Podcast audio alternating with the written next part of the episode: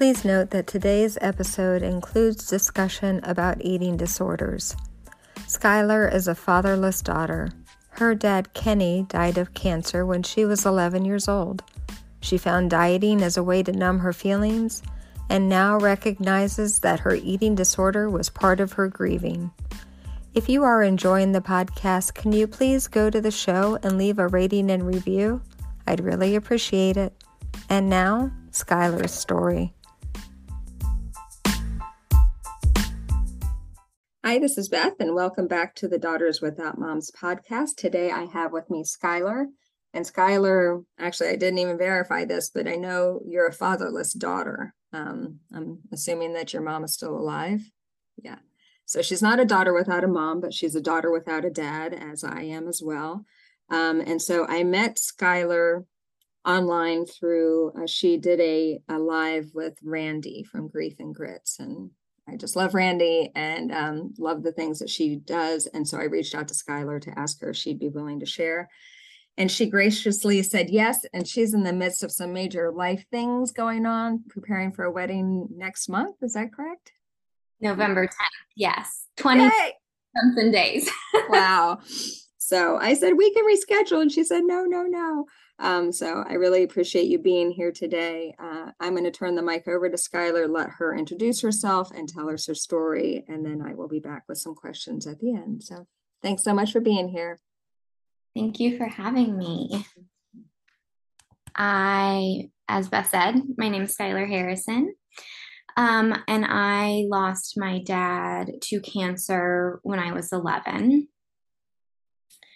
Um, and I think today I want to start the story a little sooner, earlier than I normally do.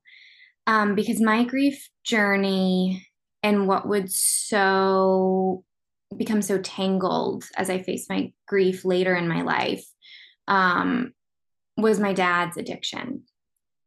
So I grew up in a a small white ranch house with my mom and my dad and my dad was life personified. He's the one who wanted to he did a lot of traditionally maybe female things. Like he's the one who wanted to organize the sleepovers and he um you know all my friends wanted him to do their hair um we'd call him monsieur kenny and he'd speak with a french accent um he he was creative and full of life um, and the life of the party. Everybody loved Kenny. Um, but when he drank, there was a, a, darker side. There was a lot of anger, a lot of volatility. Um, and my mom said, you know, if you can't get your drinking in control, we need to separate. And he didn't. Um, so when my parents separated and then became and then got a divorce, my dad's drinking really got worse. Um and I became scared of him. Um, it, w- it was a complicated situation because there was one side that he was the fun parent, and um, then there was the other side where I started to dread seeing him after a few um, I think the word traumatic is overused a little bit, but after a few traumatic drinking events. Um, so that's what was going on in my life before the cancer diagnosis. And I remember the start of this cancer story happened in my dad's condo, which was the place um, he moved to when he moved out of our house and he was going to bring me back home to my mom, you know, the weekend changeover. And he was just like nervous and weird standing in the kitchen. And it just didn't feel like my dad. He was kind of an effortless person. Um, and he said, Skylar, I need to tell you something. I've bit my tongue and I need to have surgery, and it's fine. So there wasn't there wasn't any C word, but like we are so intuitive as children. I was just like, I don't know what you're telling me, but this is like my life is about to change. Like, I don't know what's going on, but this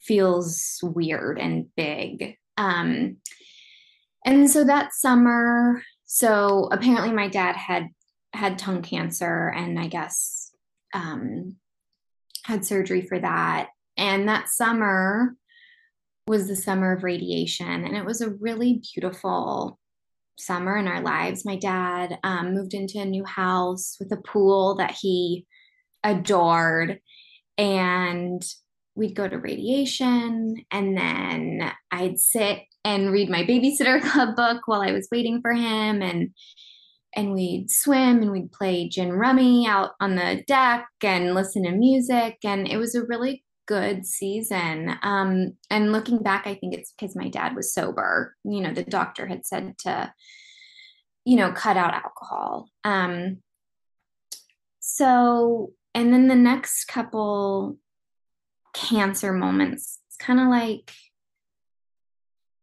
you know, like those kaleidoscopes or viewfinders where it's like picture, picture, picture. It just like jumps for me. I don't necessarily remember the time, I remember the events my dad's cancer came back. I remember a dark, dark hospital room. He had surgery on his neck. And I remember being there. And then I remember him dying. Um, so my mom wanted us to go visit him as much as possible. But at this point, uh, you know, I hated it. When we would go over to his house, he was like a mummy. He the cancer was like literally eating his throat. So he couldn't speak. We couldn't listen to music, which was like his life force. Couldn't turn on the TV because it, it was too painful. Um, so he, you know, his neck was wrapped and it was wrapped around his head, and you know, we just sat there.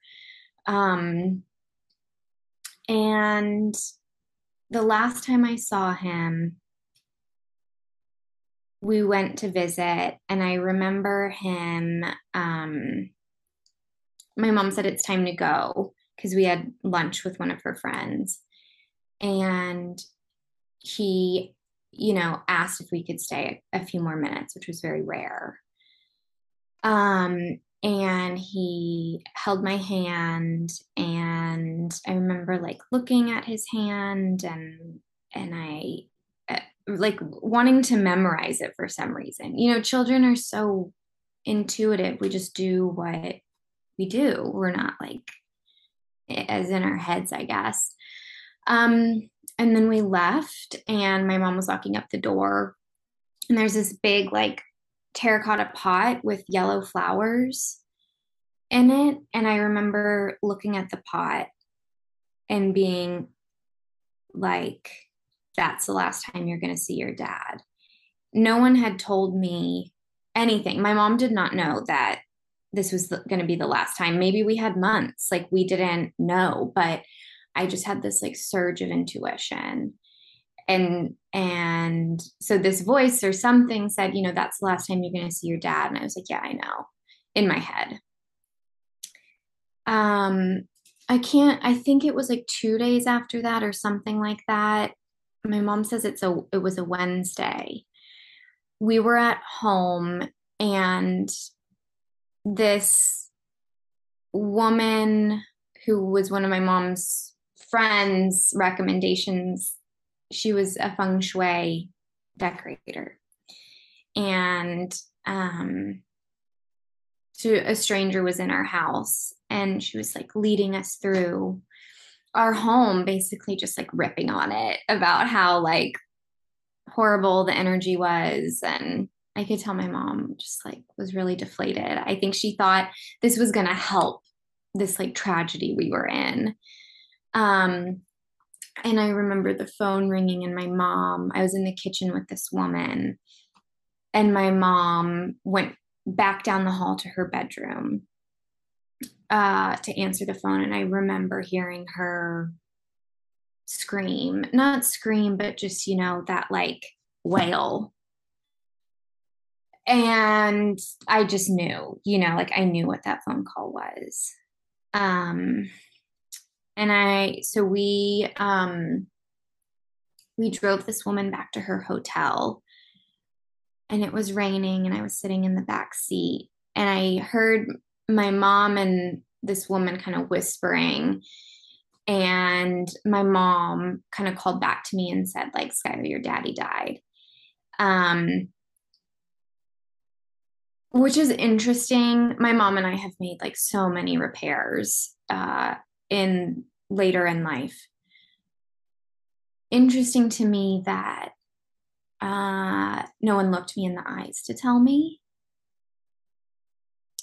and so i just kind of said i know or whatever um and then we went home and we got in bed. And for Mother's Day, I had gotten my mom this like little heart. It's like um a flat metal heart. And you put like these teeny, teeny candles, like teeny, teeny candles in the heart. Um, so I had gotten her that for like Mother's Day or something. And my mom, we got in her bed, and my mom said, Do you want to light a candle? And I was like, Yeah. And so we lit it and I think this is probably one of the most like spiritual moments I've ever had. And I think anyone who hasn't experienced death is going to roll their eyes at this. Um but and you know my dad he just wanted to be with his girls. Like he did not want this divorce. He wanted to be with us. And he ended up, you know, dying alone in his house, but when we lit that candle, like I swear, like I felt his soul leaving, you know? Um, and my mom asked me the next morning if I wanted to uh, go to school. And I don't know why, but I said I definitely wanted to go to school. And I remember walking in and sitting down. We had assigned seats and the girls at my three top were just like looking at me and they're like what's wrong like what's wrong and i couldn't say it i had to get a piece of paper and i wrote my dad died and i mm-hmm. pushed it back over and um, we'll get into this later because uh, eating disorders would soon follow but um, eating disorders are self silencing diseases. You can't speak your needs, your feelings. And so you turn inward trying to control things. Um, so it's so interesting to me that I couldn't use my voice in that moment. It was just like literally too much. Um, and you feel like an alien, like the way people look at you. Like they don't, children don't understand what that means. I didn't understand what it meant that my dad had died. Um, it was, yeah, it was lonely. And I remember I went over, and I remember it so clearly. I went over to my teacher. I was at a Montessori school, so the classroom you could kind of like roam freely um, and a new student, someone who's not in our class, they were just like there testing out the school. She was sitting with this new student. I remember exactly what he looked like. Um, and I said, Hi, I need to talk to you. And so I waited patiently until she was done. And even her as an adult, she's very kind and very sweet. But I could tell she didn't quite get it, you know, um like some of the things she was suggesting i was just like you're an adult. Don't you understand life's more complicated than this? I just remember being like okay. Um and i have a huge memory gap here. You know it's gone. That time is gone after this my next like real memory. Oh i guess i should talk about the funeral. Um, I wanted to wear blue. and my mom my dad's mom said it was inappropriate and that felt really hard. I knew my dad would love the blue dress. Um and i remember sitting in between my mom and my uh this woman cherry who she was she helped my mom when i was a baby and then she she would babysit me she was a huge figure in my life. Like she was a huge mother figure uh, to me. And my, she was like love, like unconditional love personified. And I was just like, felt so safe sitting by her. And my grandmother, who was my dad's mom, and our relationship was tense. Um, she came over to me and she said, Get up, you need to move. Family sits over here.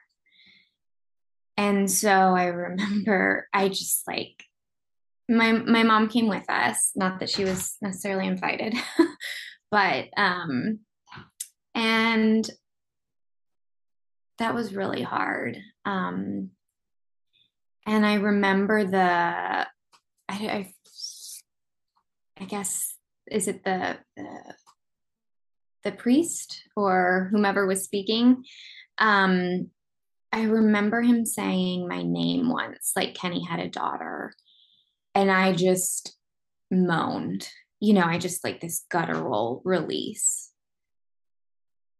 um and as we were walking out i saw my PE teacher. This is not someone I had a relationship with necessarily. And he was just standing there in a suit. Like, what? Like, he wears khaki shorts every day. Um, I think as an adult, it was confusing to see him there, you know, like when you see your dentist at the grocery store or something. Um, but looking back now,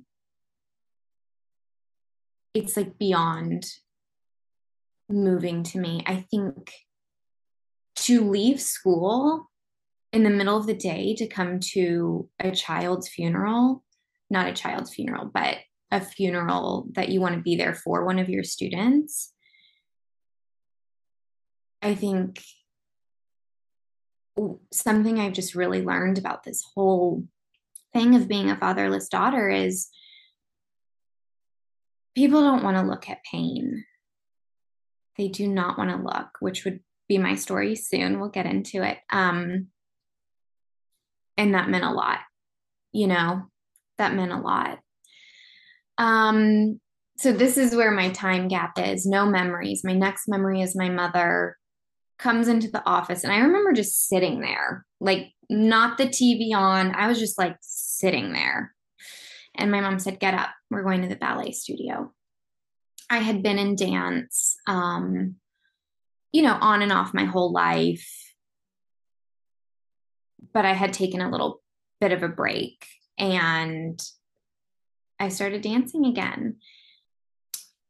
And it, at first it was it was a lifeline it brought a life force back into my life. I have never used that word in my life. And now I've said it twice. I started making friends. I daydreamed about pointe shoes. You know, I became obsessed. And um, then um, this woman from the Royal Ballet, this British woman, came to our studio and my mom became enamored with her first. She was the real deal, the real deal. She had danced with Stuttgart Ballet and the Royal Ballet. And my mom was actually the one that started taking private lessons with her first and then got me into it. She became my God. I would do anything to please her to make her love me. Um, it was a very, very sweet relationship at first. But as I got older, I wasn't enough. I wasn't pretty enough for her. I wasn't thin enough. Uh, I told my therapist a couple months ago I could name every single one of my body parts and tell you what is wrong with it from her eyes. You know, my Achilles tendons are too short, my cheeks are too full. Um, and I got injured. And she stopped talking to me because we didn't go to the physical therapist that she recommended. That was a death for me. And I was 13, 13 or 14, and I um, was at Borders, uh, Borders, Barnes and Noble, I can't remember which. Um, and I passed this book called The South Beach Diet. And oh, it was so beautiful. I was just like, oh my God. A Bible, in a sense, right? This is how I will get love. Um, so while I was injured, I started dieting. I um, was very naturally thin at this point. Um, and this control, it's just hypnotic, you know? And and looking back, the fact that my first diet was paired with losing someone, losing the favor or the love of someone, and and what my pattern would be like throughout high school. There was an a unconscious part of me that thought if I can be perfect enough, if I can be thin enough, if I can be beautiful enough, I can control how people love me and I will never be left again. Um so that was my grieving process perfectionism, obsession, if I can just become a professional ballet dancer. Um, I hated myself. I couldn't look at myself in the mirror. I could not look at myself in the mirror. I would get eyeline corrections. My chin was too high because I was trying to avoid looking at myself in the mirror in the dance studio. Um, and I um after this first diet and I my injury healed, I came back to dance and I was so thin. And I just was like, damn, like I'm going to be loved so hard. This is amazing. And I go up to this teacher and I say, I wanted feedback on my body because I knew I was going to get praise. And she said, more bones in my chest yeah. So my i started rebelling uh, about a year later. Um, i would steal food at school and eat in private. I would ravage our pantry when my mom was asleep um, and then starve myself the next day. Um, everything was out of control. Like if i could be thin or perfect or whatever but then you know, I started binge eating. And what I've learned is binge eating is actually a great gift. It is your body telling you, I'm so worried about you because you're starving yourself and you need to eat. There's nothing messy or wrong or uncontrollable about me. My body didn't want me to starve itself, you know? Um, but that there was like so much shame there um, and my ballet teacher was talking to my mom, why is Skylar gaining weight? It was like this whole thing. And eventually I confessed. And um, anyway, I've gotten off track. Um, on on the eating disorder thing but i actually haven't because that was my grieving. I was obsessed with this, and there was no room for my father. He did not exist. The only times he existed were when I felt like intense. I remember at my eighth grade graduation, it was like, oh, it's time to celebrate the dads of St. Alcuin. And I ran into the bathroom and started crying. And it was the first time it was like, oh, I am a fatherless daughter. That is my new label, you know? And I have felt deep hate for people who have fathers. If I overheard someone as, you know, like in my 20s saying the word like on the phone and calling their dad daddy, I would just be like, ugh, that's disgusting. And like, it's just such deep jealousy and hate. Um, anyhow, so my grief hit me like a ton of bricks in my early 20s. I had transitioned out of ballet um, and transitioned into drinking. So it's that's like too simple. I um I went to film school and then I moved to LA, my first adult apartment and my drinking just caught up with me and I started in my early 20s I started fiercely missing my dad. I would come home and drink and google him and cry and um I was emailing his old friends asking for stories. I was writing essays about him at work. I was obsessed with this man that I desperately wanted to know but never got to know, you know? Um, I remember calling my mom one night and I was I was wasted. Um, which wasn't rare. I did all my drinking in private. I was perfect. In fact, the first time I told someone I went to AA, they said, But you can't be an alcoholic. You're perfect, which is a very female thing, you know. Um, so I called my mom and I was just bawling. And I said, Why, mom? Why couldn't he stop drinking for us? And she just said, I don't know. Um, so I, I I felt rage toward my dad and then I also had to come to the terms that what I hated most about him, I also had. Um, I remember when I was right after my dad's death, we were, or kind of driving to the studio, and I said to the dance studio, I told my mom, I said, maybe it's a good thing dad died he had caused so much havoc in our life with the drinking and I was scared of him and and there was a peace that came with his absence. Yeah, so anyhow, I hit rock bottom after rock bottom. Um and until it just there's this phrase like sick and tired of being sick and tired and um a lot of my drinking drinking came from relationship insecurities. I was very anxiously attached and terrified that I was going to be left at all times. That is really what fueled my drinking.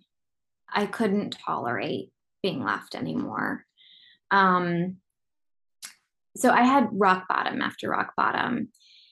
And I remember, and I never got sober. I was thinking about it. It, it percolates it's just like this incessant like do you do is my relationship with alcohol bad it just like runs in a tape and you justify it um and i remember my therapist at the time saying i had had another fight with max my fiance because i had been drinking.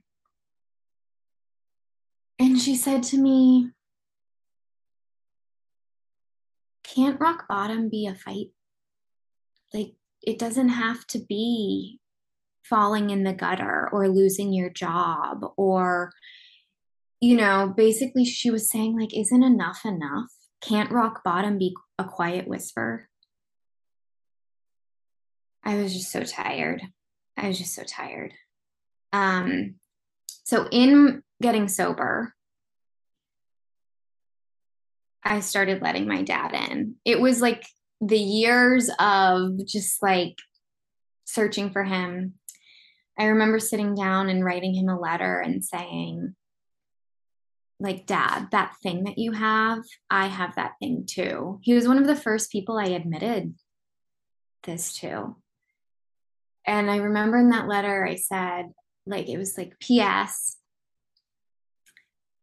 Uh, can I call you daddy? It feels wrong and it feels weird. It feels like a word that's only meant for other girls, not for me. So I was like wondering if I could call you that. Um, and then in in my sobriety, um, I started dieting again. I, it was just like one addiction kind of like moved to the other. Um, I just, for the record, I don't believe in food addiction. Um, but I just meant one coping mechanism moved to the other. Um, and my last piece of sobriety was finding intuitive eating, which is a healing modality uh, for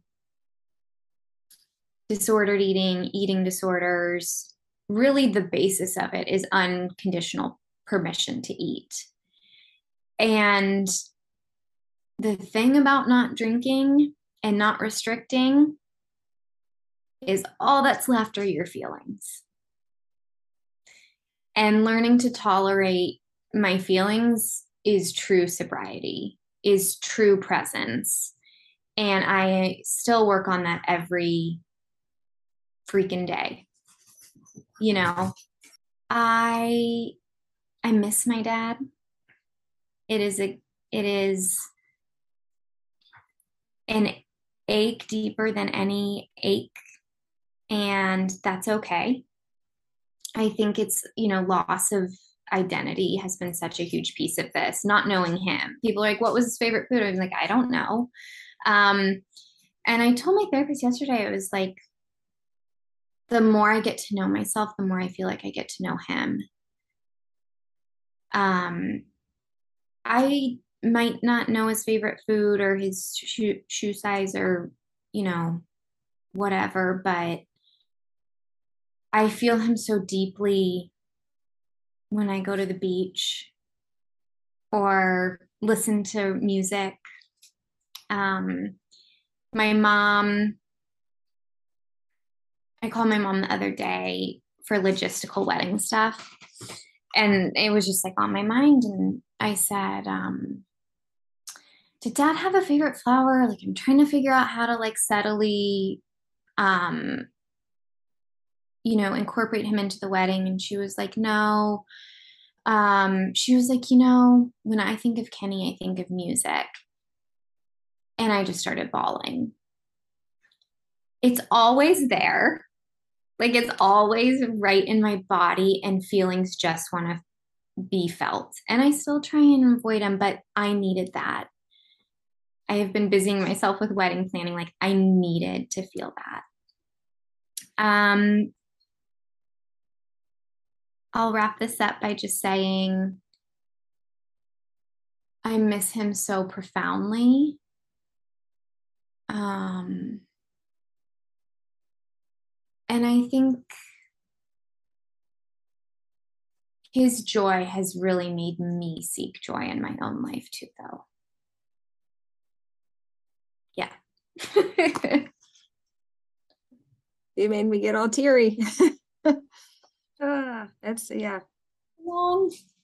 What's that? Did I talk too long? I like forgot to look at the clock. no, ma'am, not at all. Not at all. Um, oh wow. Yeah, you know, there's a there's a very special relationship between moms and daughters. I mean, that's why I, I went back to my first loss, which was my mom, but man, there are just some things that that you weren't your dad. You know? Yeah. Yeah. I think um something that I've never said this to someone who's like so identifies with mother loss. Like your podcast is about mother loss. Um, so it'll be interesting to say, but uh, in my experience, um, and I know you've lost your dad too, but um, people throughout my life have told me, "Oh, well, it wasn't your mom." Like that, like um, I think there's a lot more support, maybe. I don't know, you tell me, for motherless daughters, because that's such a, you know, that's such a deep relationship. Um, so that it does feel a little bit lonely, like this father loss piece. Um, yeah. Mm-hmm. Yeah. Yeah. Um, I mean, I think unfor- I'm not a big social media fan, but I think one of the benefits of it is that there is there is normally you can find people that are have are in your space. Like I mean, off the top of my head, I think of um, Invisible Wounds is about her losing her dad. Mm, she's a da- fatherless daughter. You should totally look her up because I think she's a little younger than you, um, but she's she's really really really great.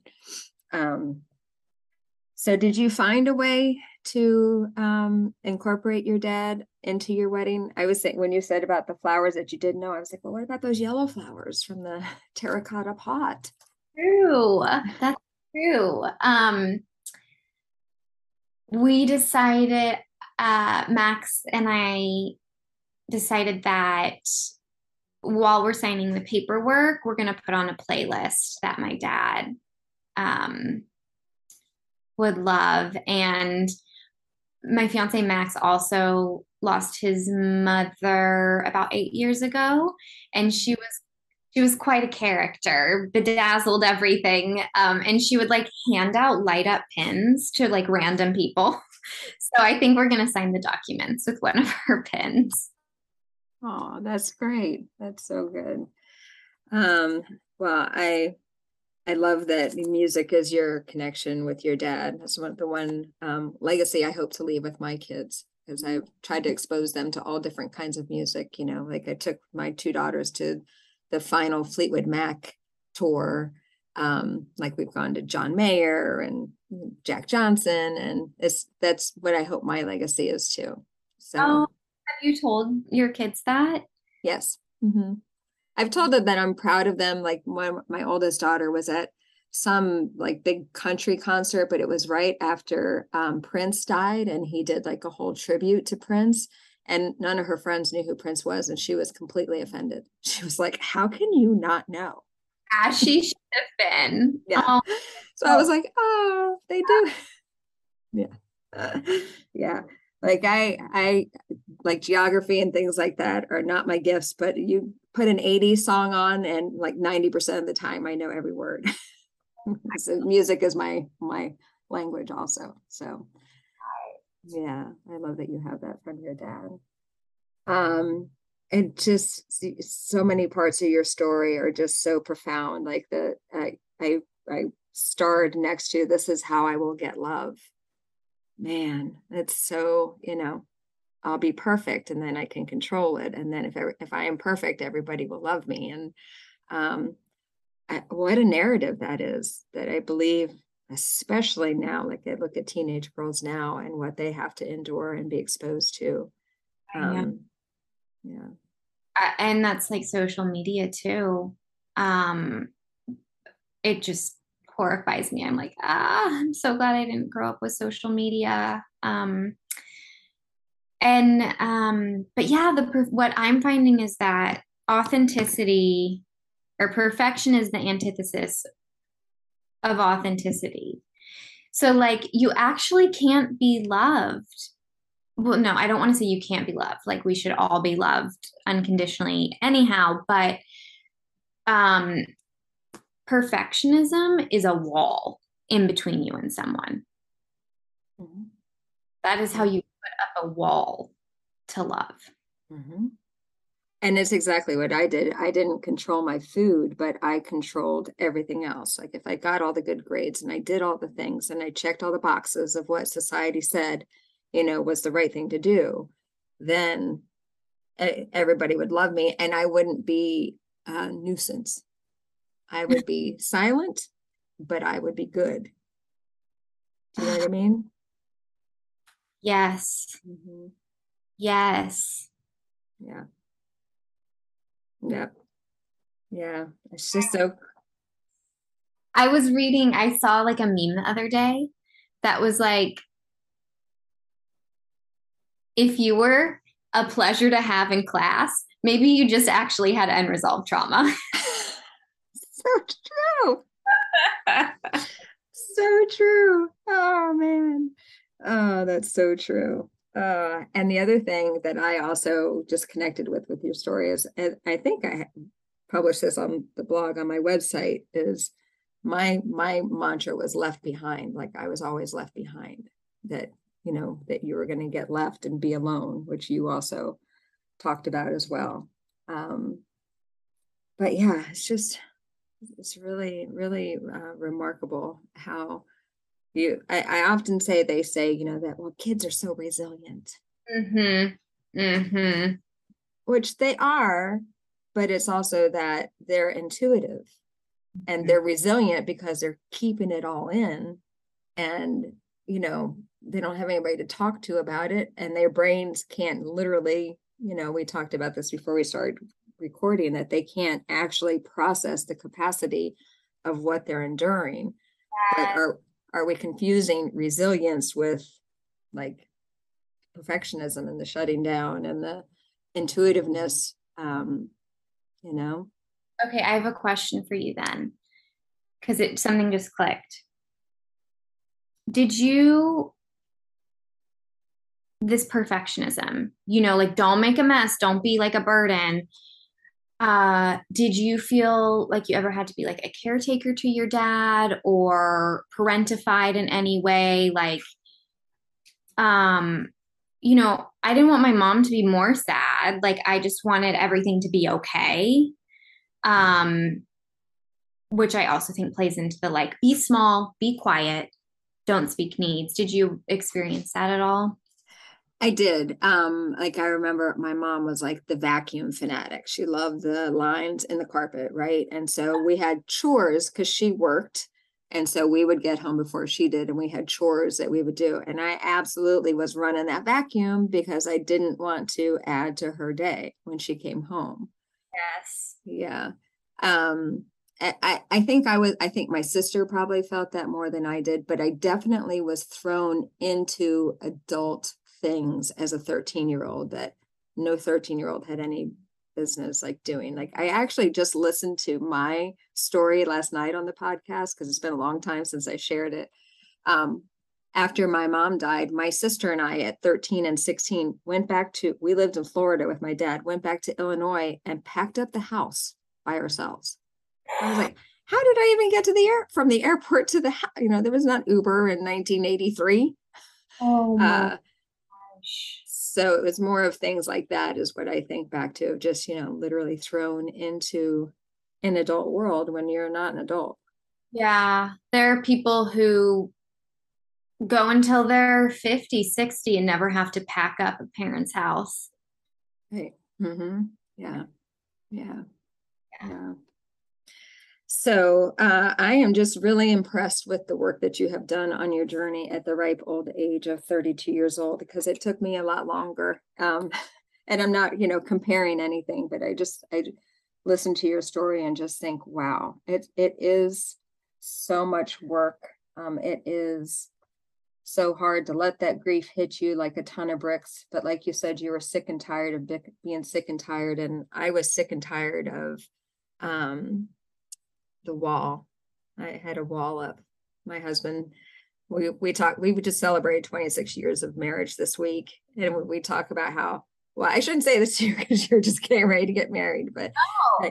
the things that the things that attracted us to each other in the very beginning uh, sometimes over years end up being the thing that is the thing that might annoy you the most about your spouse. I believe it. But what he loved about me was my independence. But my independence was that checking all the boxes and doing all the things and that wall, you know? Oh, that's so fascinating. Which which was related to your grief. So, you know, this grief, like it it goes into who you pick as your partner. And um Max and I, we've been together um a long time for, you know, our age. Um and when I met him, he was getting over a girlfriend. He was not available. And I was drinking. And I was like, love me, love me, love me. But what I've learned now is you're only, you can only receive the amount of love that you can tolerate. What you can only, what am I trying to say? What I'm trying to say is we were actually both unavailable. And I couldn't tolerate too much love because there's avoidance. Because if I give myself to someone and actually love them, they might leave. Yep. So as we've both healed, our tolerance to get closer, it's hard. Yeah. Yeah. I think the amount of love you can receive is uh, proportionate to the amount of love you're willing to give. Yes, I think that's what I was trying to say. Yeah. Mm-hmm.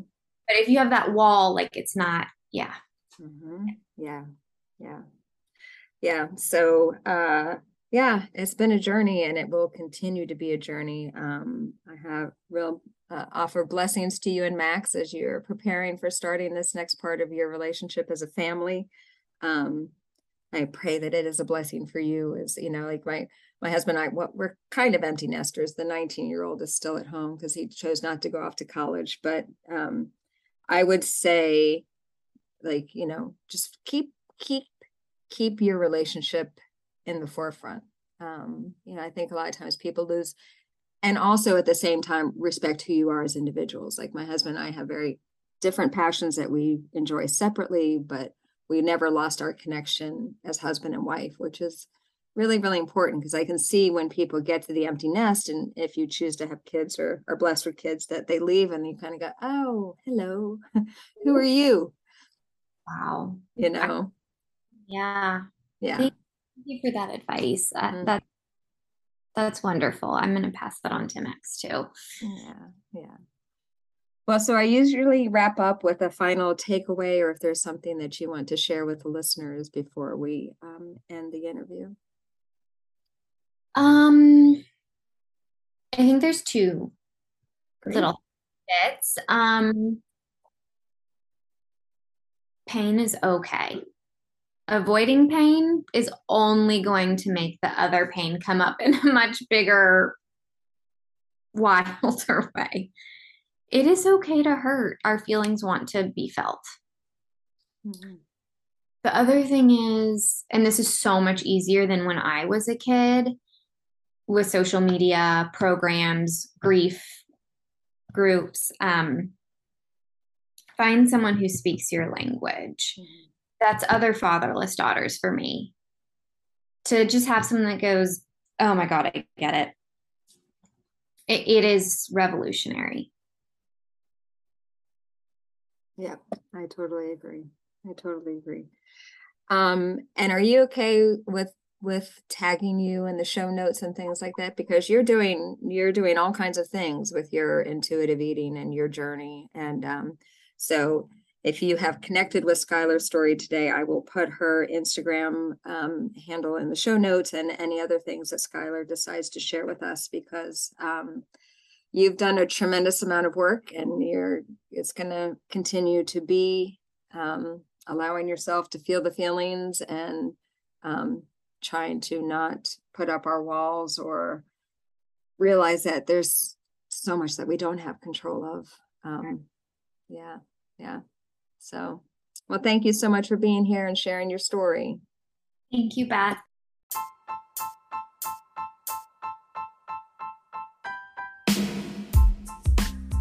If you'd like more information on my thoughts about the grief journey, please visit my website, www.yourgriefjourney.com.